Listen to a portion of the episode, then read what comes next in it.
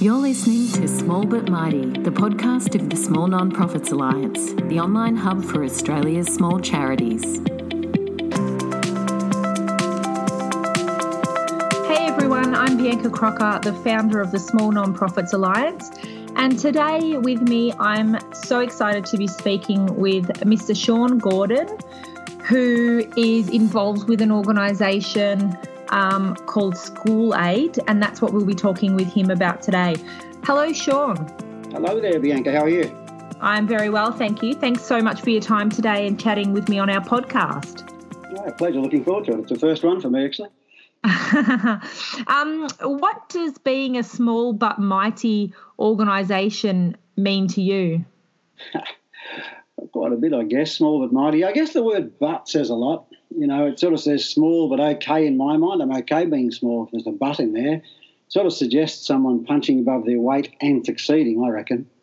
So um, I guess if I think of small but mighty, it, bring, it makes me think of David and Goliath, you know. Um, if Goliath, yeah. for me, would be the big the big thing we're trying to fight, which is youth anxiety, depression and suicide. It's what we're on about at School Aid. And if School Aid were to be David, then I think David would be, the sling would be the team I've got and the teachers and the students and the partners and the leaders and so forth, young leaders, and, and our rock would be philanthropy. But that's what we use to try and combat anxiety, depression and suicide. So small and mighty, I've got the big, the big thing, and it's actually getting worse, youth anxiety, depression and suicide. So, you know, we are a David and we're one of many out there fighting the good fight. So small and mighty, not a bad, not a bad way to think about it, actually. Yeah, fabulous. Thanks for that analogy. That's great. Uh, well, what would you know, be your... Yeah, go on. So it just made me think, because, so, like when we say we're, we're on about trying to do, do something about it, and I guess I didn't spell it out, but we believe that when you give, you receive. So in helping others, you know, you change your perspective about things. Um, it gives mm. you a sense of well-being. It gives you a sense of gratitude. And I reckon those feelings are the sort of thing that will knock out the mental health Goliath that is... Um, that is anxiety, depression and suicide, you know, gratitude yeah. and so so people giving, and that's what we do at School Aid. We use giving as a tool to help people feel better about themselves and the world and reframe it, and it's quite powerful. Yeah, definitely. And I think if you look into, I know from from where I sit, you know, in the fundraising space, when you look in the psych, into the psychology of giving and, and those sorts of things, there's so much uh, research around feelings of well-being and happiness that comes from from giving philanthropically. So that would actually make a lot of sense, really, because it I think, you know, even when you're in a bad or a tough situation, you can often find someone else in a worse situation, or, you know, something else that's definitely makes you feel a little bit happier about your situation. So being able to support, you know, other organisations or someone going through a crisis, or, you know, voiceless animals or whatever it might be that you're supporting, really does enable you to feel a part of a bigger community and part of a solution, which in itself gives feelings of, you know, gratitude and well-being, because you feel like you're actually being able to make a difference yourself on whatever small, you know, way that might be. It doesn't have to be tens of thousands of dollars. No, no, often it's just time or talent. It's not always about money even, but you're dead right. True. And the research is quite clear on this. People who give do get. They do feel better. They do feel happier. Mm. And when I coach adults, um, you know, I, I usually give them, a, my clients, a book, a gratitude book to fill in each day. Mm. And I argue that, um, you know, the negativity can't coexist with gratitude. It's just it just us. The two can't live in the same place. So it's it's a good way to reframe your world, just to have a look at yeah. how good things can be and how lucky we really are, and put things in perspective. And sometimes we get a little bit... Um, we get a little bit too over concerned about our little issues um, when compared to the real stuff that's going on. Yeah, Just- absolutely. Absolutely. Um, what would be your best piece of advice to help others on their journey of being small but mighty in the nonprofit space? I probably have two. You know, I think the number one thing would be to involve others and to empower them to really own and really participate meaningfully in your dream for your organisation. So, you know, so leveraging their wisdom and their energy. Because if you try and do something on your own, you're going to struggle. But if you have other people in and you have a mastermind or a board or a group, or, you know, the more people around it, the better. But that does mean you can't be a founder or a, someone in the middle who has to own every single thing, and you can't let other people contribute meaningfully. So it's probably like a kid that's being born. It might be your little idea that you've given birth to, But as it grows up, it has to be impacted on by all the other people who come to its life and, you know, its peers and other significant adults and so forth. And it, it takes its own life on, and I think that lets something grow and mature. And the other one, I think, is it's critical to have an inspired vision, you know. Yeah. My coaching with executive teams, I so often uncover um, really weak vision, if they have one at all, and sometimes there isn't one. It's just making money, just keeping the thing going over the way we always have. And even uninspired goals, that, that we don't create any desire. Where the places I see and some of the ones I've worked with, I think, get to a place where they have an inspired vision, and that calls people to act, and they want to walk over cut glass to deliver on that vision where they feel a part of it. Mm. And I could give you a quick example. Yeah, sure. It's a bit of a story, but it, you'll get what I'm saying. I often get people to, to tell about, I often explain to people about my London story, which is, if you asked me now if I could pop across to London in, in six weeks from now and stay for six months, I'd say, Bianca, you've got rocks in your head. You know, I've got a start-up business, I've got a charity I'm running, I've got my coaching clients and so forth. Absolutely ridiculous proposition. I can't go to London. It's too expensive in, in too many ways, certainly not in six weeks, and I definitely couldn't stay for six months. But if you change the question a bit and, and caused a different vision for me, a different reason for me to want to be there, everything shifts. So if you said mm. to me, hey, Sean, look, your daughter, um, your daughter's actually unwell and the prognosis is not good. In fact, the only treatment in the world that's available is in London, and she needs to begin it within six months or she will not make it. Furthermore, you need to be there because it's a biological type of treatment. They need your, your body has to be there as well in order to contribute to the process. That'll take a full six months. Mm. I can tell you, as stupid as taking myself off to London in six weeks from now is, I will ring you from London in six weeks and tell you how I did it. Yeah. You know, yeah. that level of vision, that level of compelling reason will change everything. And I'll, it will, it will take me it, all day, every day, I'll be thinking about how to make that happen. Yeah. And so that's what we need. Our, yeah, that's what an organisation needs, a compelling and inspired vision. People can say, yeah, I can dial into that. I'll think about that one in the shower. You know, that will actually inspire me every day to get out of bed and get on with it. Yeah. Absolutely. That's a fabulous bit. Both of those um, pieces of advice you give about, you know, emp- empowering others to join your journey and, and but but definitely the critical to have an inspired vision is a is a um, is a really poignant point. Thank you so much for that. Sean, you've spent many years as a primary school teacher and a principal, and you were also honoured with a life membership of the Australian Primary Principals Association before more recently moving into coaching school executive teams and businesses about positive mindset, high-performing cultures, and so much more. How did your background in education lead you into establishing School Aid, the nonprofit um, that I think has been around for twenty years now? Is that right? Yeah, no, we have. We've, we turned twenty-one this year, actually. So we've um, we've had some interesting ups and downs, but we're here and we're going well and we've had some terrific impact. What I can say, I guess, in terms of my educational background, many years, like over twenty years in teaching and eighteen of those as a principal, helped to form my philosophy of education. And, and without a dissertation on that, I'd say there's two key little quotes that spell it out. One was um, making a difference between or differentiating between education and schooling.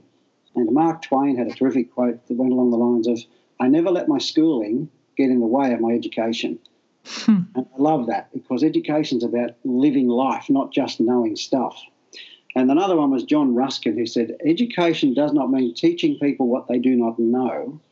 It means teaching them to behave as they do not behave. And mm. you see, with businesses that I coach, with individuals, with students, I found that all of our results, and I don't care what they're in, all of our results come from what we do, not what we know. And I know people who've got more degrees than a thermometer, but they're not having a successful life. You know, they're, they're not doing what they want to do. They're not on purpose. They're not on passion. But they know a lot of stuff. Yeah. And so education for me is about what you do and getting in alignment, having a purpose in life and so forth. And so that was pretty critical for me, that philosophy at least. And so when I was in my one, two, third school as a principal, and it was back in nineteen ninety-nine, there was a boy called Brendan and I walking around the school one day, and he was in year five, down in Bega, where the bushfires were recently. Um, and I was just walking along into the office with a little box full of stuff, and I made a casual comment to him, and I just said, mate, or question of him, I said, mate, where do you reckon you'll be when you're twenty-five? And he said, oh, gee, Mister Gordon, I don't think we'll be here. And I said, why? Are you? What are you leaving? And he said, no, no, I just don't think any of us will be here. And I said, hang on, what do you mean? And he said, I think we're going to kill each other. And this is back in the time of Armageddon. You've got to get that. But I was yeah. stunned. And I sort of made a bit of a joke and looked at the window and I said, come on, mate, we're living in Bega. Have a look out here. We've got beautiful sunshine, green grass, you know, happy cows, nice cheese. yeah. It didn't cut it. And so on further investigation, I discovered that he was being a victim, like so many other kids, of the media and the imagery that he was seeing in living colour in his lounge room at six o'clock with his family, and now through social media it's even worse, um, of a world that's pretty ordinary and where he didn't see much future for himself or anybody else. That completely and utterly blew my socks off. So I'm there as a principal. I was a father. I was on the National Executive for School Principals for Professional Development. You know, I was chairing a group in New South Wales and Canberra. And I, I remember going to my teachers a few days later and saying to them, what's the point of teaching our children maths and science and English if they see no hope for the future? Mm. And so that's where School Aid started. I was sitting back there trying to work out, what could we do? You know, what could I do in my little corner of the world to help Brendan and my own family and other people's kids feel better and think there is a great world? Because you know what, the, I, as we said to the kids back then, I didn't know anyone had been robbed, anyone had been hard done by. Like it was, life was so good, and we're living in one of the best countries in the world. Mm. And my investigations uncovered the fact that Australia, the lucky country, had one of the highest youth suicide rates on the planet, despite yeah. how lucky we are. Despite how I, it just couldn't, I couldn't fathom that. So not many people were talking about mental health back then. But as I dug around, I found, yeah, that we had significant issues of anxiety, depression and suicide at, at levels that were just completely and utterly unacceptable. And so it took a while, and it's too long a story for today, but I came up with the notion that if we get people involved in giving and, and philanthropy, um, particularly that is giving, of course, um, they felt better about themselves and they got a sense of perspective about the world and their place in it and the scale of their problems. And so without a lecture, without a poke in the chest, we get kids involved in helping someone else, and by default they realise how lucky they are. Whether mm-hmm. it's going down to a breakfast place where homeless people are being fed, whether it was going to a hospital ward and visiting sick people, or whether it was helping people in a third world country and just seeing that they had one bowl of rice for the day, we didn't need to lecture them. They just got it. They'd say, wow, you know, someone yeah. wants to big in, yeah. in that sort of mind. So it helps reframe their world. And then for me it was all about hope. In the absence of hope, there's not much point. So School Aid. So the philanthropic, yeah. So the philanthropic sort of aspect of School Aid and, and getting, you know, young people involved in giving and philanthropy was was not the initial intention of the organisation. The initial intention was about how can we restore hope in these lucky Australian kids when they don't have any, and that mental health and suicide and all those sorts of things are. are so high, so then the philanthropy and the giving was the solution rather than the actual intention. Is that correct? Absolutely correct. A lot of people don't get that. They see School Aid, they go to a crowdfunding platform or they join in one of our campaigns for what we're trying to raise money for, and they think they're just another organisation, great organisation, raising money to help the victims. And I say right there, now if you think that, you've got it completely wrong. Mm. I'm chuffed that we're helping the victims, absolutely chuffed about that because we need to. But the reason we do it was for our kids as givers so that that restores hope for them, so they feel yeah. hopeful, optimistic, forward-looking, and hopefully when they grow up they become successful and well-adjusted, contributing adult members of society. In fact, I think we should judge the, the uh, success of our school or education enterprise by how many philanthropists we've got who are twenty, thirty and forty. Rather than by A T A R and uh, and year twelve scores, because then they're doing stuff, you know. So if yeah. you're a philanthropist at twenty-five or thirty, by definition you've got enough to give some of your access to other people, or you've decided you can live comfortably on what you have and still contribute. I would yeah. call that success. And then, you you know, typically philanthropists are well-adjusted and, and they're part of society. That's what yeah. I think should deliver. Kids come to our yeah. schools, I think they should go out the other side as well-adjusted, contributing adult members of society. Yeah, definitely. So we all about that.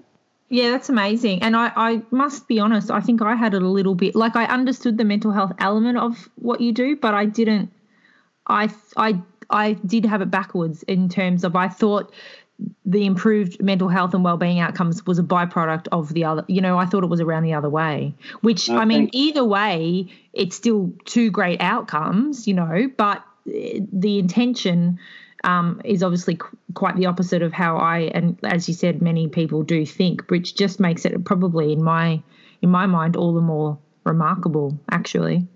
Yeah, thank um, you. A lot of people don't get that, and I appreciate you labouring on the distinction because it's critical. If we were just giving money to help victims, which I think is what we should do, it's, we need to help out. That's what society, that's what a civilised society does. You help your poor. Yeah. Yeah. However, if we just did that, I wouldn't bother because I don't see school aid growing into an organisation that has people and arms and legs on the ground delivering all of the aid. Yeah. The process of giving as a restorative activity, as a philanthropic, as a as an entrepreneurial activity. In fact, so children engage in fundraising, they engage in problem solving, they engage in community, they engage in conversation, and then they raise funds and they do, you know, marketing there, and then they deliver something and they get that terrific feeling that we all get, which I call inreach, or school aid people call it inreach, which is the benefit of being involved in outreach. And if yeah. that happens, those kids walk taller, they are empowered, they feel better about the world and their place in it, and they know they can make a difference. Usually those kids, and our, our observations over twenty years now would say they don't need Prozac. They're not likely to jump under a bus. They yeah. are empowered to make the world a better place. And that's yeah. what's going. Otherwise we'd shut shop and just say, look, send your money off to the myriad yeah. fabulous other organisations that are involved in outreach. We're involved yeah. in inreach. Yeah. That's, yeah, that's remarkable. It's, yeah. That, I, so I noticed on your website and in your collateral and stuff, you talk about having worked with over six and a half thousand schools, and you've raised over, you know, worked with those schools to raise over five million dollars for charities in Australia and overseas over the time that you've been operating School Aid. So that's obviously the philanthropic outcome, but do you, do you track or have you looked at any of the social impact around the well-being of the Australian kids and students involved in your programs? Look, we don't have the capacity, sadly, to get as much research, as much of the data as we'd like. We have yeah. um, we've truckloads of anecdotal evidence. Um, we had some people from Macquarie University helping us a few years ago with gathering information and doing pre and post testing, you know, sort of conversations with students. Yeah. Uh, what we know from talking to teachers and parents who've been involved with us is, and we have an annual, we've got a, a one of our pro, one of our many programs, but we have a boardroom leadership program for young primary leaders. And we take them to corporate boardrooms and we talk about how they can make the world a better place over a period of two years. And they, they meet four times a year. Uh, at the end of that year, each year we have a debrief with the kids, and they universally say how fantastic it's been for them. And their parents universally say, my child walks differently. Yeah. Knows they can make a difference. So we know it works, but we are right now, and I've been speaking with the National uh, Mental Health Commission in Canberra, and they are helping us with um, – at least they're proposing to help us with some research funding, um, so we can so we can actually have more rigour around pre yeah. and understanding the actual impact. Um, you know, with with that sort of yeah. academic rigour that we can then. Yeah, that's fabulous. It's sometimes tricky because from, you know, funders or government or just your general supporters, people are more interested today, I think, than perhaps ever before in the nonprofit space around what's your impact, what's your impact, which is which is good because there's really no point in doing anything, you know, over and over if you're not actually making a difference. You need to do something differently. But I, but as much as I think hard data, quantitative data is great, I think anecdotal data can sometimes be really good because you can go deep. Like you might have, like you said, you've got lots of anecdotal data. So you may have a story about little Tommy and this was his story, you know what I mean? And you can tell a little story about Lucy or, you know, or Muhammad or whoever. And you don't have the hard figures and numbers necessarily, but it's actually you're knowing things are making a difference because you've got individual stories about people that their lives have been shaken up in the positive by it's doing true. That's true. We can, we do have those stories and we do know it. And, and frankly, from the very outset, um, we were being supported by the Australian Primary Principals Association and then subsequently the Australian Secondary Principals Association. That's the peak body professionally for all schools, in, or peak bodies, primary and secondary, for all schools in the country. They, I mean, the leaders there know that what we're doing makes a difference. They know that stuff, you know, as as educational leaders, and they've been with us for the twenty years, and financial contributors as well. But, yeah. you know, it just doesn't cut it anyway because you can live in the land of delusion if you say, look, I've seen this and I know my program does that. But we are, I think it's time. We actually need to have hard data as well to back yeah. up, which we're pretty certain about. So we're looking forward to that, and I think that'll help us with other partnerships and commercial arrangements and so forth. Um But also it'll help us identify more clearly what is really working most effectively, and we can duplicate that and amplify that and hopefully have a greater impact nationally and then internationally on this scourge, which is youth mental health, because yeah. we're living at such a great time. We're living yeah. in one of the best countries in the world. It's, you know, we've never been safer. We've got we've got uh, extreme poverty has been almost almost gone. Still poverty, but extreme poverty is almost gone. We've yeah. never lived longer. Do you know? Kids have never yeah. been safer, despite. Yeah. Them. Um, and the irony so, is that so they should be happy and yeah, they should oh, more you know. children should be living happier lives, being hopeful about their future, not not uh, feeling dismayed and yeah worried. Yeah. Correct. And so the schools that you work with, um, I know you've talked about primary schools. So how young are some of the kids that that you're working with in these programs, and and what sort of ways do you get them involved? You know, like you said, you don't have to lecture the students about the change or about, look, these kids are, you know, in Africa or whatever charity you're supporting are worse off than you. They kind of come to that conclusion. So is that happening in with the primary school students, making those sort of, you know, under, like, you know, drawing those own conclusions themselves? Oh, totally. It does, and the younger the better, I think. See, our mindset, I'm a mindset coach for adults. Our mindset is formed when we're young, and it's formed by repetition uh, of things from people who are significant in our lives, our parents and our community. And so if kids get involved early in philanthropy, then they're more likely to be philanthropic when they're older.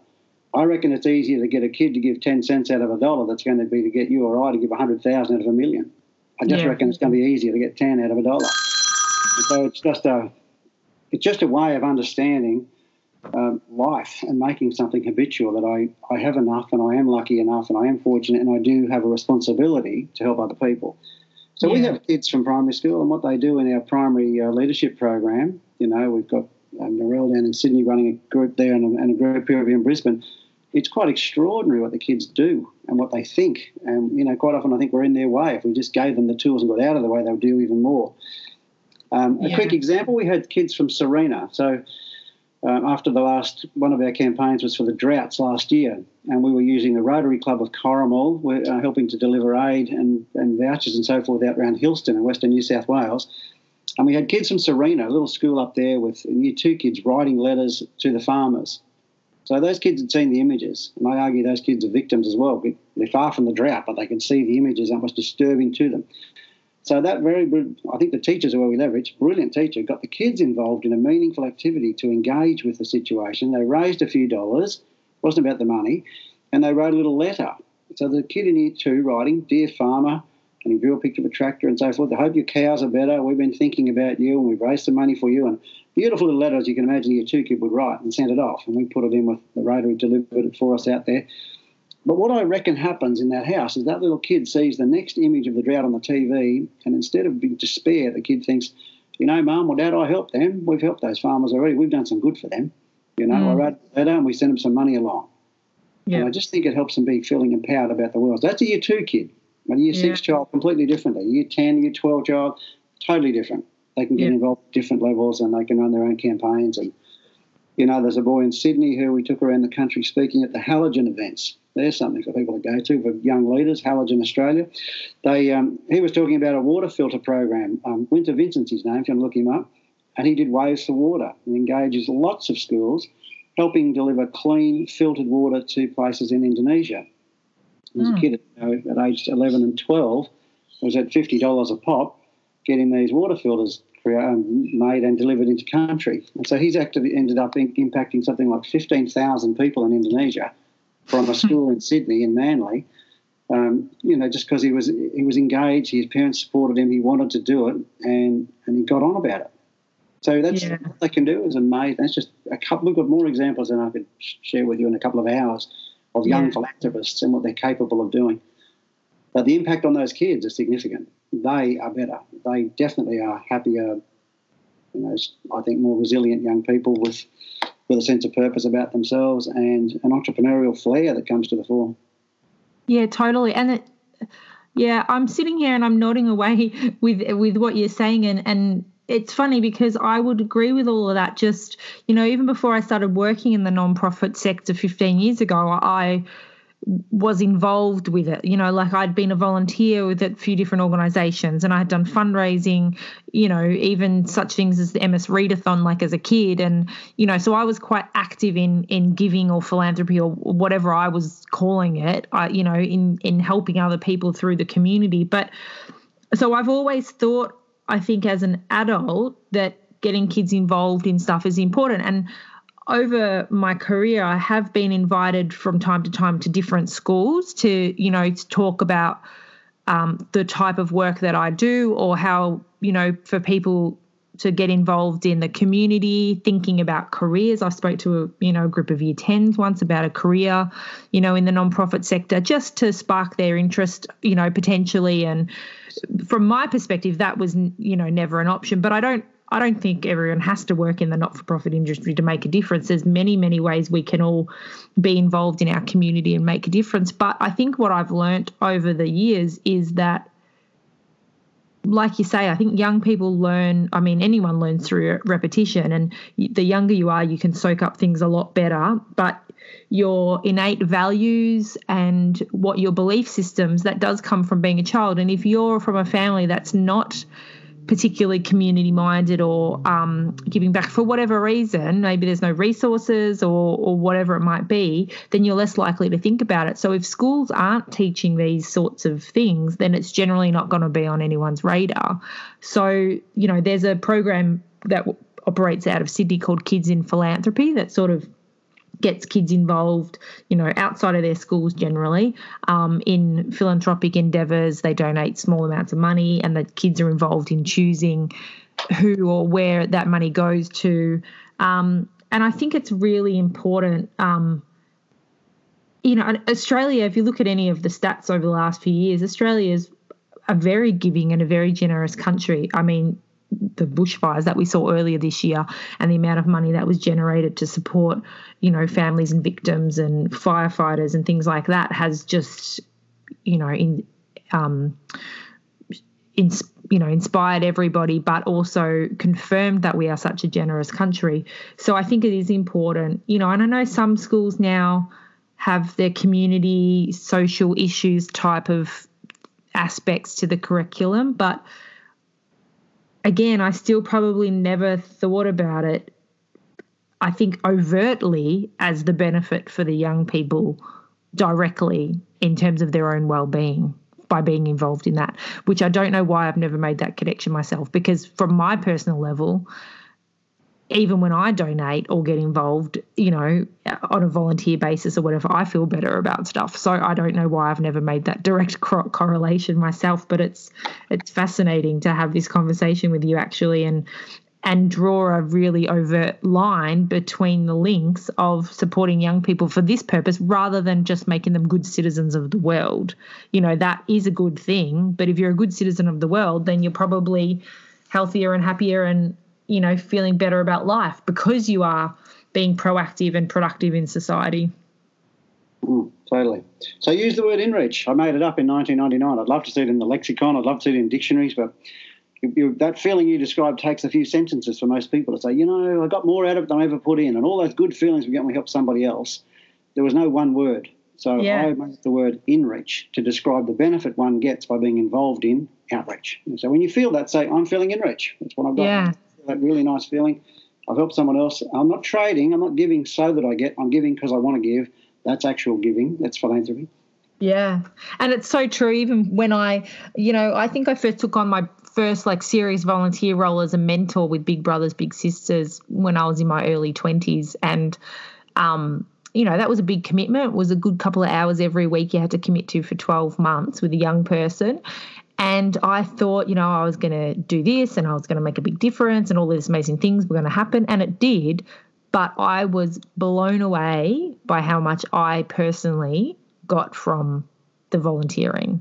That that yeah, to a point right, that yeah, that's what we're on about. That's why, you know, like yeah, yeah. When people started to talk to me about, oh, you're so that's so amazing that you're doing all this stuff, and I'm like, I would actually almost feel guilty because I'm like, well. Uh, I'm not necessarily, like, I actually feel amazing about doing it. Like, it actually does so much more for me than I think I'm actually giving. that it's not really a fair a fair balance. that's so. exactly, just you've just summed up. That's exactly why we exist. We know it's the case, but we don't have. It's hard to measure happiness. It's hard to yeah. measure hope. It's hard to measure those intangibles. But you know what? As I said about my philosophy of education, it's the most important thing. In the absence of hope, there is no point. That's where Brendan was at. All the stuff we learn, all the stuff we know does not help us. It's what what gives our life meaning and purpose is what it's all about. That delivers happiness, and that keeps us young, and that keeps us getting out of bed every day. In the absence of that, we I think we're sort of stuck. And I, yeah. I trust I coach a lot of people who are unpacking stuck from being young. Yeah. So I'm glad that I'm glad that distinction's come through for you because it's, it's yeah. Yeah, it's it's it's amazing. Actually, I'm quite I'm yeah I'm I'm very surprised as to how I'd never made that direct link before, but it's it's fabulous. Um, so as I said, School Aid's about um you know in obviously supporting the men, or improving mental health outcomes and wellbeing outcomes for young people by empowering them to get involved in philanthropy, and you've worked with you know thousands of schools across the country to raise millions of dollars. Um. You're really quite a small organisation, though, and this is really remarkable. So how have you been able to deliver such fabulous outcomes and engagement um, being such a small organisation? What if I just said hard work for a startup? You know, there's a lot of hard slog, and I, people listening to this are going to be in your group. They're going to get it's just there is a lot of hard work because you've got something that drives you hard, like my London story. You yeah. have to have the idea, then you've got to get up and get on with it. So hard work's one. The other one, I think, in terms of our results, being leveraged. So take the glory from Sean. It's about the team that's come around, the people who've been attracted to the vision of School Aid, who get what we're on about. And I'd start with the people who've made up our board over the years. We've had some incredibly talented and brilliant people who've come to the table and brought their talent and their expertise and their energy and even their money to help make this thing go. Then there's been a team. You know, variously we've had staff that we've paid, and the dedicated team we had for a number of years is fantastic, and they delivered a lot of the goods for us, you know, through that period. And we've had partners. I mentioned the Principals Associations, primary and secondary, that have been on board. Halogen Australia, who do incredible work with youth leadership all over the place and group leadership. Um, the, the last two Governor Generals have been our patron, and they're just two beautiful men and their wives who have been incredibly supportive and helpful for us to give us that leverage. Um, It's Time Foundation doing incredible stuff around the world, but assisting us with in myriad ways, you know, mm. out of Wollongong. Julie and, De- and Deb Harris, who fund us and looked after us, they have done for year after year. They just believe in our vision and support us. And uh, Social Ventures Australia. Look, I could go on. There's been incredible organisations, but the partners have helped us, and without their support, my vision would still be a very small vision with very little im- or still a big vision with little impact. Yeah. We've had volunteers all around Australia. And then we put some systems in place, and that's pretty critical too, to say, well, how do you save yourself time and energy by putting systems in? And, and did I mention hard work? Just once. So you've, got to, you've, got to, you've got to have a vision. It's got to get you out of bed, but you have to get you have to do the do on it. You know, all of us at the moment are honorary, and all of us work pretty hard at it. Yeah. So it's time taken for it. Yeah. So what I hear you saying, Sean, is what, you know, one of the tips that you gave earlier in this segment was around, you know, the first tip you sort of said was around empowering others to get involved. And you've just sort of listed all your various board members over the twenty years, all your partners. So it's the people that you're surrounding yourself with, or that you've been fortunate enough to, to you know, to come and surround themselves around you, that has been able to make you Um, as an organisation have such fabulous engagement and outcomes because of those you've got around you. That's what I hear is your, um, that you're saying. It's always the case. It's always mm. the case. Very early on I thought, what I want to have, I got this idea, shared it with others. They all loved it. The principals group's got on board immediately, and then I thought, wow, to take this forward I need to have some help. So I, I envisaged a room, like a boardroom, and around the table were uh, various skills, you know, accounting and legal and marketing and so forth, and I thought I need those people around the table, and I need to be the dumbest person in the room. And I think I accomplished that pretty quickly. And then with that talent, we were able to do things. So we've had, look, we've had some really great successes, and then we've had, we've made some massive errors. You know, we had a branding error that took us off track for a couple of years. Extraordinary stuff that you learn. But mm. we're here, and we're growing, and we're doing some really good things. And that whole notion of inReach is worth it for our kids. So, so I keep fighting the good fight, and people yeah. around my table who continue to sit around the table, who continue to give generously. They're still fighting the good fight, because I think we can put this Goliath to bed with enough people and with enough support. Yeah, Yeah, that's that's exciting. Um, so before you started the organisation and then you came up with, you know, the idea of providing hope, had had you been a lot personally involved in community philanthropy giving? Like, had you personally experienced this this idea of inReach that you talk about, so that you knew that that was an answer to the problem of lack of hope and um, and stuff in the students? I reckon you know the answer to that question, because people get their mindset from their significant others when they're young. So I'm, my mum and dad came out from Ireland in nineteen fifty-six and worked up on the Snowy Mountains scheme. And yeah. they absolutely they absolutely hammered into us the value of education and the value of contribution. And like mum in particular, because dad was always working, but mum in particular, on the hospital auxiliary, Meals on Wheels, Saint Vincent yeah. de Paul, church, school, tuck shops, you name it. She was always giving to other people, always doing, and I saw that. And in my own life, yeah, I ended up in the Scouts. But what a great organisation that was for me, um, you know, doing Bob a job. And then the Duke of Edinburgh scheme later on when I was older, um, Saint Vincent de Paul. Um, as a young principal, I volunteered in the in the rural fire brigade out in the bush, and we, you know, I see I get what that's all about. Then I spent ten years as a as a, um, a leader in the state emergency services, doing road rescue and flood rescue and search and rescue, and there's some incredible stories there that are too long for today as well.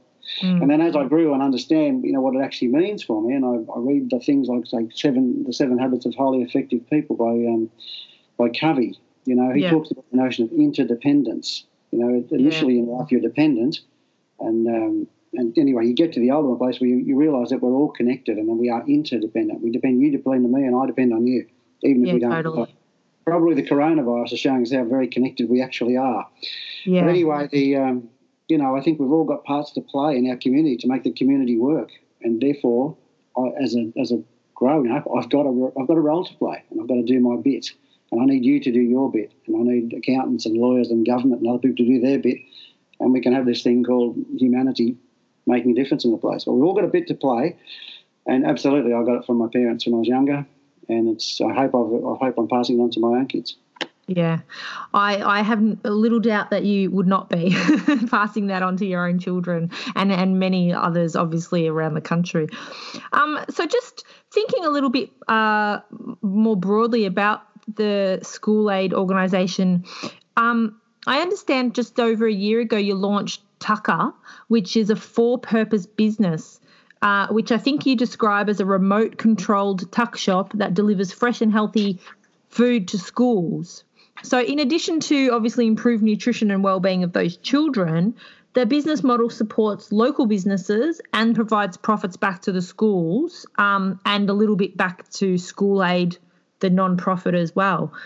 I when I was reading about this, I was fascinated by it, um, because it seems like it's a win-win-win-win, like a four-way win outcome, um, for the students being healthier, the you know local businesses, the schools, and then School Aid, um, you know, uh, getting some support from it as well. How did you come up with this concept, and how has it been received thus far in the school communities, and what successes are having? Yeah, so TUKKR is T U K K R dot com. Uh, look, as a school principal, I was always a bit of a serial entrepreneur, but I could see that um, running running school canteens, it's a food service business inside a school when school leaders are busy enough, and it's harder to get volunteers these days. You know, there's compliance issues around delivery of food, and, and then there's the whole obesity problem in Australia that's completely out of control. And so I looked for, and I spoke with some of the people on our board about, you know, was there a way for us to find a for-profit business uh, that might deliver funding support for our not-for-profit. So we didn't have to keep knocking on doors to get funding and support for School Aid. And so the idea came up as a possible way, you know, delivering food to schools. And the initial model we had was a good one, and it brought to me a great guy who's a funding partner now and a, and a business partner, Aaron Zamical. But it wasn't it wasn't scalable, and the model just couldn't work. There's no way we could make this thing work. So Aaron and I reinvented it completely. And it's now a tech platform, and it's about crowdsourcing meals, basically, for any group that needs regular meals, you know, like a school or an after-school care centre or before school, or any group that needs multiple meals at a single time. So we're not actually in the food business. We're a tech play, and it's a technology startup, and it's going quite well. We've got a number of schools involved already. We've learnt a lot. We're a little bit over a year old, and we've got a very exciting trial starting with um, – in a particular market next week, actually, and we think that'll go rather well. So a, a portion of the profits will go to fund School Aid. That's one of our chief tenets upon which the thing was built. And that's a healthy mind play.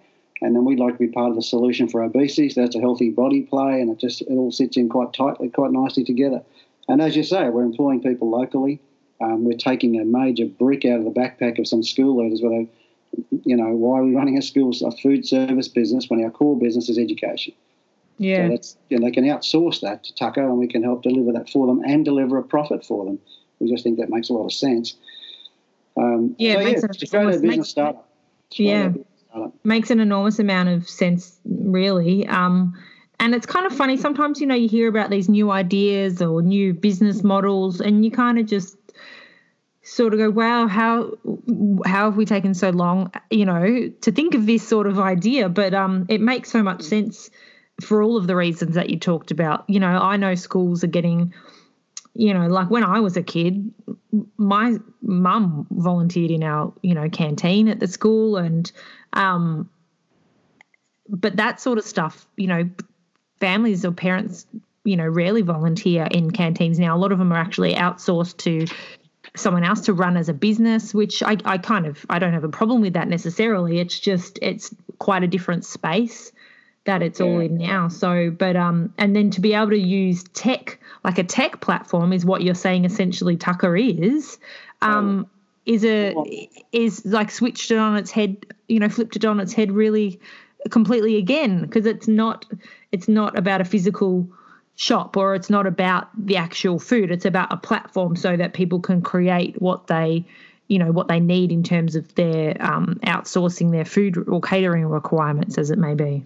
Totally doable, and it's all online. And it's convenient, and parents work with us, and we've got, we've even come up with a subscription model. Can you believe that? So parents can subscribe, and they can say, "We want to buy. Our child likes these three or four certain things off the menu. We're going to set and forget this. We're going to choose for the whole term. Just have, just rotate those three meals around, and we're click, click, click, and it's done." So for yeah, busy wow. parents, it's an absolute boon for the school. Yeah. They can't, they can't lose. If they sell, if they buy a salad sandwich, then it's going to be a profit for the school. They don't have to worry about having a canteen. They don't have to worry about all the capital expense. They don't have to worry about all the stuff that goes with volunteering, with paying a convener. Like all those problems yeah. are taken away, and the funding's all online. It's all through credit card. And it's delivered fresh from a licensed food vendor, possibly a parent of the school even, or from the childcare, yeah. you know, who's locally doing it tough, and they've got capacity in their kitchen to prepare meals in the morning before the lunch run. Like it's all upside as far as we can see, and the, the early yeah. indications have been fabulous. So, and we can scale it. We could start in Perth tomorrow, no problem at all. Yeah, that's fabulous. Well done, well done. Um, last year um, you received an Order of Australia medal. So congrats, that's a huge congratulations. That's a that's a really um, big honour. And to be honest, the list that you sort of just went on about um, in terms of what you've done since being a child, like the influence you had from your family, your parents, around being involved and engaged with your local community, and all the various things you've done from being involved in the Duke of Edinburgh and the Scouts and, you know, S E S and the local fire brigade, those sorts of things. Obviously, you have been living an incredible life of service to the community, which is what your Order of Australia medal was. So so from a personal level, I I imagine this meant a huge amount to you. Can you talk talk to us a little bit about about that process for you? Well, it's, it's sort of less of a process and more of a, a revelation that just blows you apart when you, you you become aware that you've been nominated, and, you know, would you like to accept? Comes as an email from Government House, and hmm. so for me it was quite a moving occasion. I could hardly speak. In fact, it brought me to tears, and I don't tear up that often, but. You know, mm. I, I got an email as I rolled up. It said, "This is you've been honoured. You've been honoured this way. If you wish to go ahead with it." And for me, it was incredibly affirming. You know, you don't expect it. You can't buy it. You can't look. You can't expect it in any way, shape, or form. But um, I, yeah, for me, it was it was just amazing. It was quite extraordinary. It was terribly affirming of what I've done and tried to do in life, and it actually backed up all the things I try to teach our kids, that if you're giving, you do receive, but you yeah. can't expect to receive. You just give because it's the right thing to do. And the vacuum you create will be will be filled with similar sort of energy. And I also hope that while it's been great for me, I think, reflected through that, I hope family, friends, board members, team members, volunteers and others would say, you know what, I was a part of that too. Because yeah. we've done all those things without us. And I do hope, and I certainly said, you know, it's a team sport. I'm lucky yeah. to get this uh, this terrific honour, but it, gee, I couldn't have done it without other people. So yeah. I'm grateful, grateful beyond belief for that. And the other really nice thing about it, Bianca, is that um, the credibility of having an O A M after your name is high in our country. People really value the thing. So I think that'll open more doors for us and for me that might help make Goliath just that little bit smaller, do you know? I think that yeah. the credibility that comes with it and with the Vice-Regal support of our Governor-General and so forth might help us in the battle against youth and youth depression, anxiety and suicide. Yeah, definitely. Well, congratulations um, once once more. Just um, a last question, and I, I feel like maybe we've touched on this a little bit, but just in what is it that, you know, you you were so very busy, which most good people in the world that are doing good things are busy. uh, like you said, it's hard work, hard work, hard work. So you're busy with your charitable work, with School Aid, you run your own Um, coaching and um, consulting work, you know, you're doing a startup as well. You've got so much happening. What motivates you to keep going um, and do what you do every day? Good question. I think it's my London. You know, I've got a, I've got dreams and visions for me and for my family and for my community, and they they, they run deep. It's just stuff that's come after many years of just living on the planet. I've also developed a great sense of gratitude about where I fit into the world and just how lucky I am to be where I am with what I've got in my life and who I've got in my life. And I'm aware of that. I think a lot of people aren't aware of just how well off they are, and that sort of keeps them a bit stuck. I've also got beliefs, you know, so I happen to be Christian, but it's I don't beat the drum on that anyway. In fact, I wasn't for a long while. After a, after a particular situation, I was quite cranky with the whole notion of anything to do with church for a very long time. But I know that hope is critical, absolutely critical for a happy life. And I think in the absence of it, you're sort of stuck and nothing much will happen. And I've got one of my coaches. I believe in, I'm a coach and I have coaches, and I believe in no one successful gets on in this life without a coach or three. But one of them, Bob Proctor, who's now eighty-six, lives in Canada, and I've trained with him personally. Um, he comes across and he says, which stuck with me, he said, I think that we've been made in the image and likeness of the Creator, if you believe that story. Therefore, our role is to be creative. You know, that's what we've been made in the image and likeness. Our task is to be creative. Yeah. So we're not static. Like, no one can stay still. When I coach business executives, I say, you, you can't stay still. You can't. There is no status quo. You're either creating or disintegrating. But there is no staying still. Um, change is inevitable. Personal growth is a choice. And so creating gives meaning and purpose, I reckon, and I think it's a life force as you create things taking you towards your London, towards your vision, towards your thing. That cre- it causes you to have so much energy for life. That's the stuff I coach on, you know. Mm. Um, it just it's what drives you. And I, I guess I, if I was to finish that thought, it's that it goes back to Brendan, that kid in year five again, you know, um, without no hope there is no point. Yeah. So you've got to say, what am I hoping for? What do I want to do, be and have from this journey called life? And I'm going to go through once, and, you know, we get so stuck with our own self-image and our own self-importance, and we get stuck in the mire when, in fact, we really got to just take the handbrake off, really dream up what it is that we want to have as our London and get on and get after it mm. and just see what we can create. And if we, if we keep on creating, we'll keep younger, I think, for longer. And then, you know, so say so you live and then you die. Well, hopefully we leave a legacy. Hopefully we've done some good. But absolutely. I can tell you most people bounce through this life and, and be lucky if their great-grandkids know their name. And yet yeah. in their, their present time, they say they're all worried about their thing and their place and what the, who they are. And you've got to go back through history and find a few of the big hitters. As I said, I'm Christian. There's one bloke who walked around here two thousand years ago, started with a group of twelve, and still millions of people follow the story. They still believe the thing. You know, that that's what I'd call an incredible life of service and understanding something and making a difference and a contribution. Most of yeah. the rest of us will we barely make a ripple if we, you know, if we stay careful as we are. So what gets me out of bed is to make a difference and to be someone and to use the gift I've got this, on this trip through. Yeah. Thank you so much. And I do think, um, Sean, from where I sit, you're making a huge difference in the world um, through the work, obviously, that you're doing with School Aid and, and so many other things. It's been remarkable to speak with you this morning. I um, I feel like you've made a difference in what I do on a day-to-day basis just from this conversation, and I did not expect that outcome from the start of this uh, interview. So thank you so much, and we really do appreciate it, and thanks for all that you do in the community. Thanks, Bianca. It's been lovely speaking with you.